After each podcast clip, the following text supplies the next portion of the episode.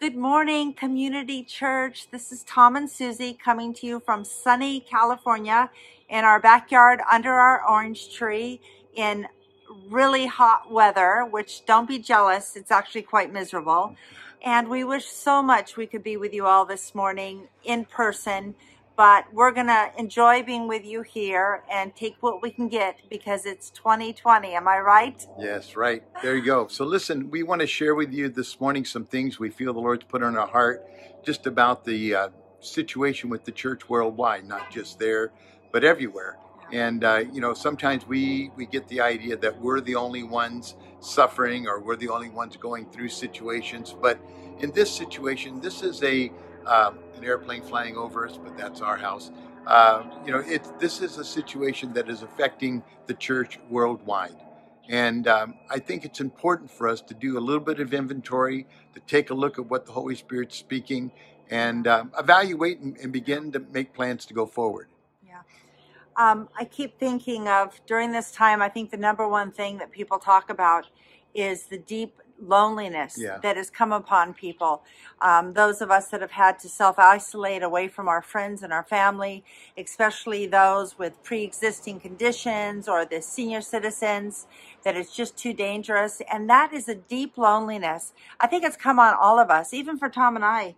You know, this is our first time literally in our lives of 45 years of ministry and marriage that we have been home. And, you know, even though we now have the blessing of being with our family, there are so many friends and people, you guys, that we miss. We miss being able to get out there and being in the church body and being in the gatherings. And when the scripture tells us, forsake not the gathering together of the saints, right now we're kind of being forced to forsake it in the flesh. And that's difficult. But, you know, the Lord said this, I think it was in Psalm 68 when he said, listen, the Lord places the lonely in families. And we are the family of God. So we have had to find a way to make that happen. Right. That's true. You know, I think that as we just kind of look at things a little bit, that, you know, for years, the church was basically on its deathbed. You know, people didn't go to church. People didn't want to go to church. There were a lot of empty buildings. If you drive through some of the old cities, you see them turned into bed and breakfasts or restaurants or bars or, you know, whatever. But they're not places of gathering. And then there was that Holy Spirit awakening where the Holy Spirit came in your country, our country. Suddenly there was just a, you know, a wonderful time where people were getting born again, baptized in the Spirit, and the manifestation of the Holy Spirit began to move and bring people into the kingdom. Well, in that, you know, that was great. But in that, what happened to us, we began to build a corporate structure. Now, there's nothing wrong with organization. There's nothing wrong with having structure, except for what happens, we begin to build organizations instead of organisms. And we were never created to be an organization. We are always created to be a family. And in that right now, that's part of the attack that we're all feeling in our lives, is that we're separated from our family. So fear comes in, insecurity comes in, lots of things begin to sneak into our lives like, oh gosh, are we ever going to meet together again? Am I ever going to be able to go to, do I dare go to church again, with all the fear and insecurity? And yet inside of us, like Susie was saying, that area of longing, that place of just emptiness, that we really need to see the manifest presence of Jesus in our lives. As we are praying for you guys and just asking the Lord what to say to you and how to speak to you, which, you know, right now, for me especially, it's a little bit awkward because, you know, I really enjoy looking at the faces and listening to what the Holy Spirit's speaking. You have my face. Oh, yes, that's lovely. And that the things that are going on in the congregation to kind of discern. But in that, what I felt like is the Lord was saying that he wanted to begin to deal with the hearts of the individuals that are in the congregation. Yeah. You know, I felt like some of you are under a lot of stress, just in the areas of family tension. You know, maybe you've been together too much, you know, or maybe it's just been the house is too small. There's no place to hide. And it's beginning to cause there to be tension or emotional stress. Yeah. And the Lord would just begin to speak to us a place of peace, that mental anxiety, that thing that causes you to wring your hands and to be concerned about tomorrow. You know, the Lord would just come and supersede the circumstances and really begin to speak to you and bring you peace and to allow you to find that place of life in Him. Yeah. Go ahead. I think more than, you know, I know what was on Tom's heart to share with you this morning, what's been on our heart, is somehow we have to cohesively find a way to remain and function as that organism, as family, that we can still pour into one another's lives. But, you know, for me, I'll just be honest, the problem I have is I know that I need to pour into other people's lives, but it's really hard to pour into people's lives when you feel empty. Yeah. And so it's part of what's been on my heart. Aside from the whole family dynamic and the loneliness thing, is that, listen, I've got to find my place and my watering. You know, the one thing I've learned, and this is funny, Tom and I, in our 45 years, have never been home so much in our life. We have a lovely backyard. Never had to do so much honeydews in my life. We are getting stuff done here, and we are, you know, fixing up the house. But our backyard is lovely. I should have taken you on a little tour of it.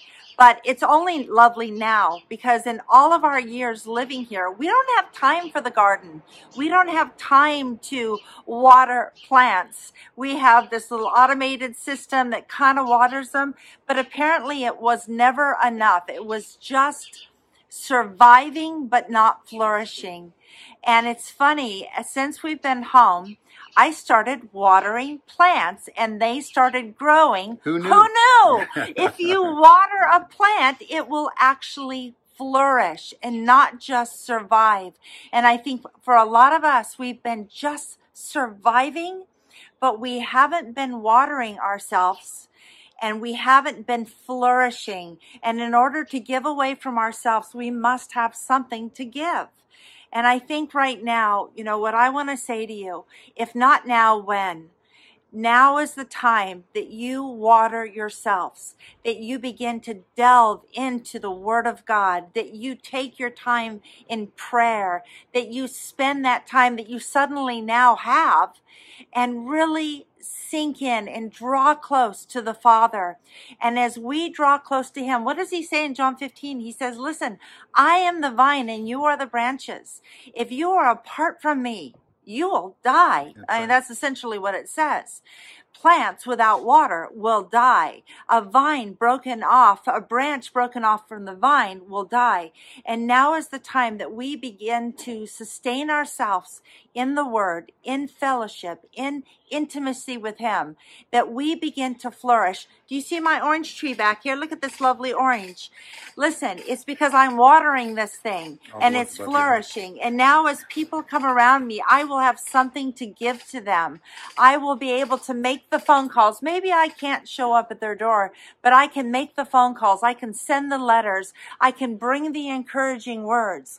And in doing that, guess what? We remain family. That's right. We remain family because that's what family does. That's right. And God places the lonely in families, right, and we are the family of God. You know, with that, I think that is the thing, though. It isn't structure that makes it happen.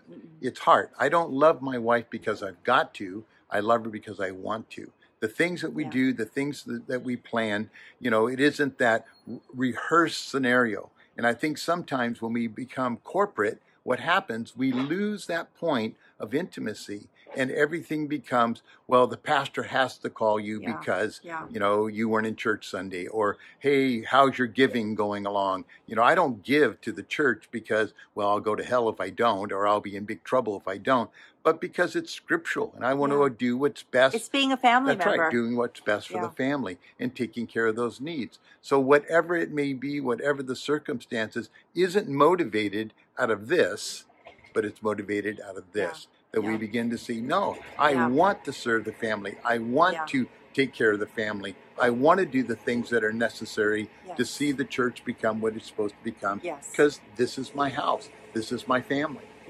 Yeah. Right now, there's some crazy stuff going on over our fence. And I think it's funny because this is what family is. It's noisy and loud and crazy, and you can't always control everything. But you press on and you show up for one another. And that's what we're doing. And that's what we want to encourage you to do. I want to read you this. It doesn't have to be perfection. In Philippians 4, verse 6 and 7, it says this, don't worry about anything. Instead, pray about everything. Tell God what you need and thank Him for all that He's done.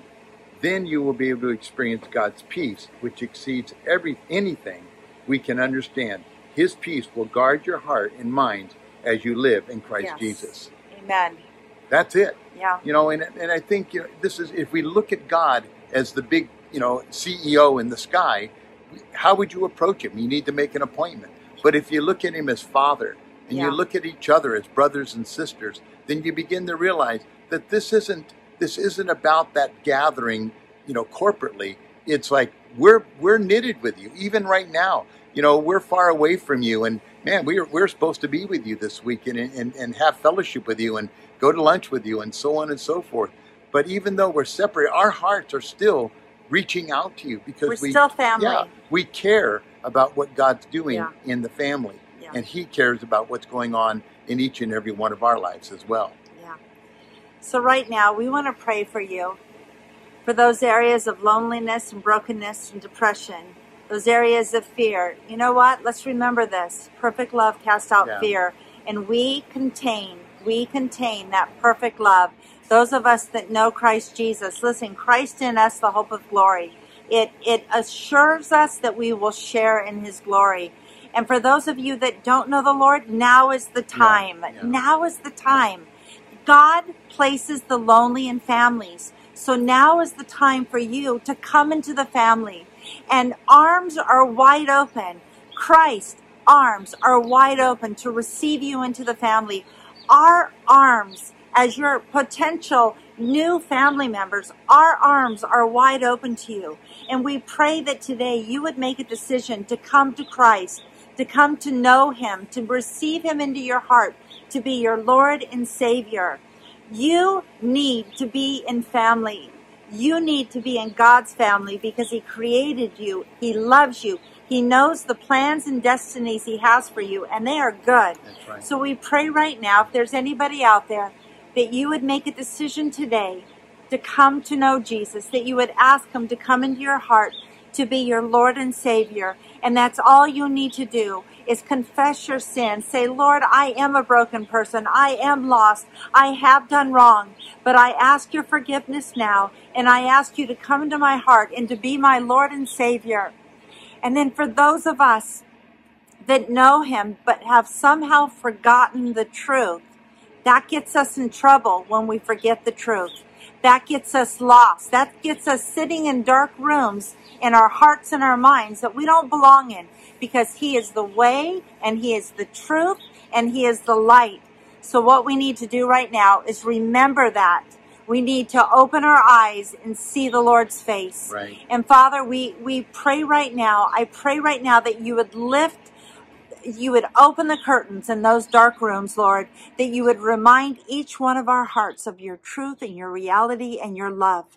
Father, I pray right now that you would lift us up out of the mire and out of the dark places and out of the loneliness, and remind us that you are with us every moment. You are with us. I pray for peace that passes all understanding in families that are dealing with tension and anxiety. I pray for provision for the families that are dealing with loss and need. I pray for healing for those of us that are sick and affected by the virus, but also for those that are just right now sick with other ailments. I pray right now for your healing hand, physically, spiritually, emotionally, and financially, Lord. We ask that right now in Jesus' name. You know, guys, even as Susie was praying and just, and looking at those situations, I want you to look at yourself as a community member right now, as part of Community Church in that situation, and understand that this is not the time to withdraw from one another. This is the time to let the Holy Spirit come and bring every thought captive and make it obedient to the Word of God.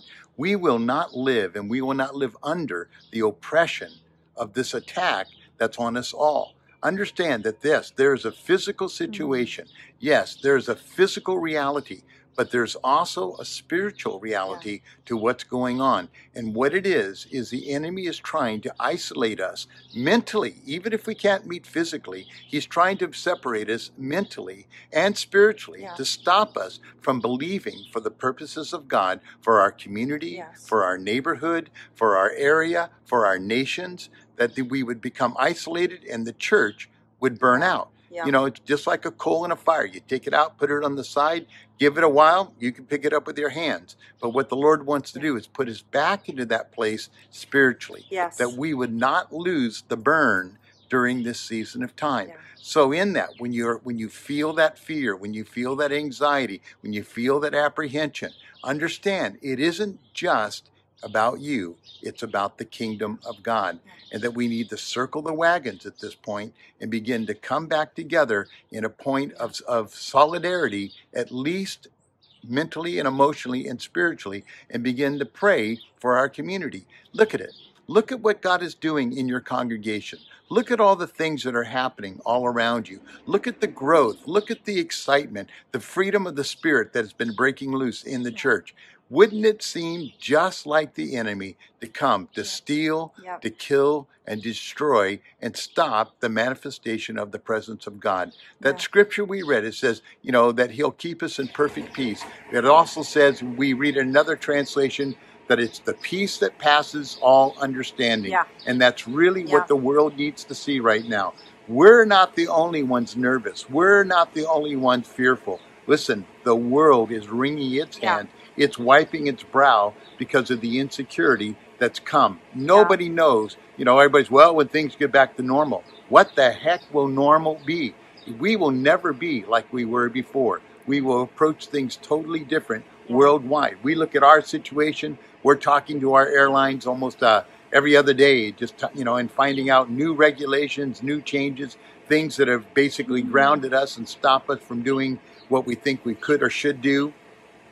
Well, as we plan for the next, you know, 2021, we can't even talk to people about that because nobody knows what's going to happen. Conferences that we are scheduled to be in, meetings we are scheduled to be in are now all on ice, and who knows? So it doesn't stop us from being who we are in Jesus. It doesn't stop us from being what we're supposed to do in Jesus. So in that, I want that peace of the Lord to rule and reign in my heart, and I want to continually progress to the purposes of God. And I believe that's really something the Lord would do for the whole church, that we would not lose the ground that we've put our feet on, that we don't have to pay for this real estate twice. And hey, let's believe what we believe. You know what? You know, we bat this scripture around all the time, but it's a reality. Christ is greater is he that is in me than he that's in the world. And we've seen what the world has to dish out, but we know what God dishes out. And so we receive that now. And remember what you believe. Stand. Having done all, stand. Don't move. Call one another. Encourage one another with the word of God. Speak to one another in psalms and hymns and spiritual songs. Don't sit and be depressed, but move immediately. You know, the scripture tells us this in Isaiah 58. If you will stretch forth your hand in love and give, it says you will be healed speedily. That's right. And I think if you feel like you're sinking, then don't just sink.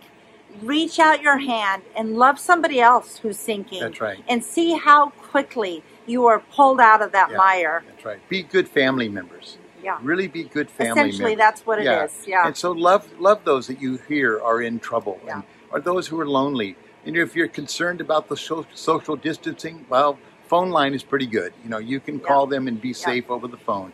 But you need to reach out and show your love to one another. Let's not let this become a situation where the enemy sifts through and begins to sift out people who are lonely and weak and fearful, and then they get devoured by the enemy. Let's rise up and be the body of Christ. Let's love one another. And some of the pastors I've been talking to corporately, I've just said to them, guys, they're not going to remember your building. They're not going to remember your organizations or your program. They're going to remember what you did during this time to reach out and show the personality of Jesus, to show the love and the concern of Jesus. And guys, you are so anointed for that. Yeah. You affect your town amazingly. Let's not let the enemy win on any front. We pray right now, Holy Spirit, would you come? and bring life. Holy Spirit, would you come and remove the fear and the insecurity that would dominate and stop people from just being who they're supposed to be in you. Manifest yourself in truth. Show yourself in truth. Bring life.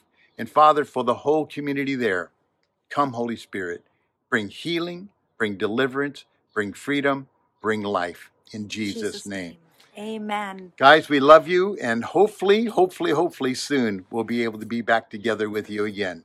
And until then, from sunny California, sorry, hasn't rained in a long time here. No rain in the future either. Love you. We'll talk to you later. Bye-bye. Bye-bye.